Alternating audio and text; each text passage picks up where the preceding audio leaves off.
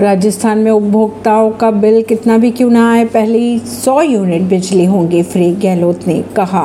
राजस्थान के मुख्यमंत्री अशोक गहलोत ने बुधवार को ऐलान किया है कि राज्य में बिल, उपभोक्ताओं का बिल, चाहे कितना भी आ जाए, पहले 100 यूनिट बिजली उन्हें फ्री दी जाएगी। उन्होंने ट्वीट कर कहा कि 200 यूनिट महीने तक की बिजली उपभोग करने वालों को पहला 100 यूनिट बिजली का बिल फ्री होगा।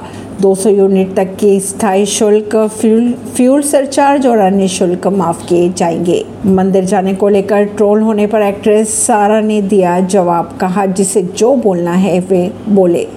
पृथ्वी के क्रस्ट में 10,000 मीटर से अधिक गहरा छेद कर रहा है। चीन चीनी वैज्ञानिकों ने मंगलवार को पृथ्वी के क्रस्ट में 10,000 मीटर से अधिक गहरा छेद करना शुरू कर दिया है। खबरों की अगर माने तो चीन के सबसे गहरे बोर होल के लिए वहाँ सबसे लंबे तेल समृद्ध क्षेत्र यानी कि शिंजियोंग में ड्रिलिंग शुरू कर दी है। कहा यह जा रहा है कि तेल व गैस की खोज के लिए यह ड्रिलिंग की जा रही है।